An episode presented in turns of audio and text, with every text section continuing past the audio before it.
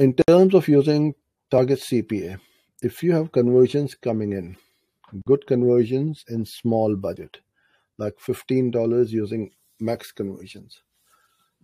Okay, dollar tCPA slightly around 10.23. Should you change to CPA or change to target CPA? All right.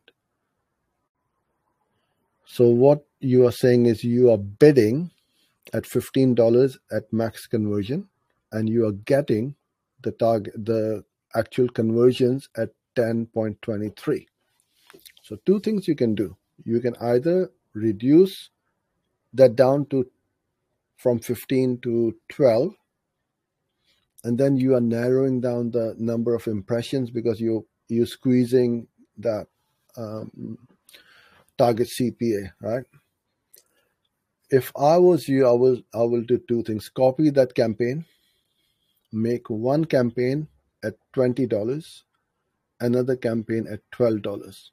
Don't touch this one. It's running fine, it's giving you the results. Now I believe what you're trying to do is okay, depends on your goal as well. Is your goal just to reduce your target CPA? Or is the goal to increase or scale the campaign?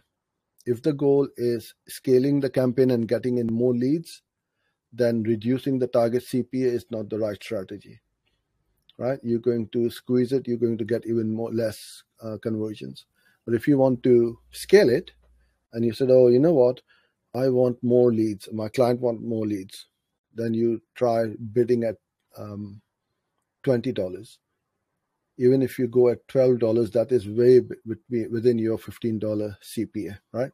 So that's how i would go about doing this and test it and see what works and what doesn't work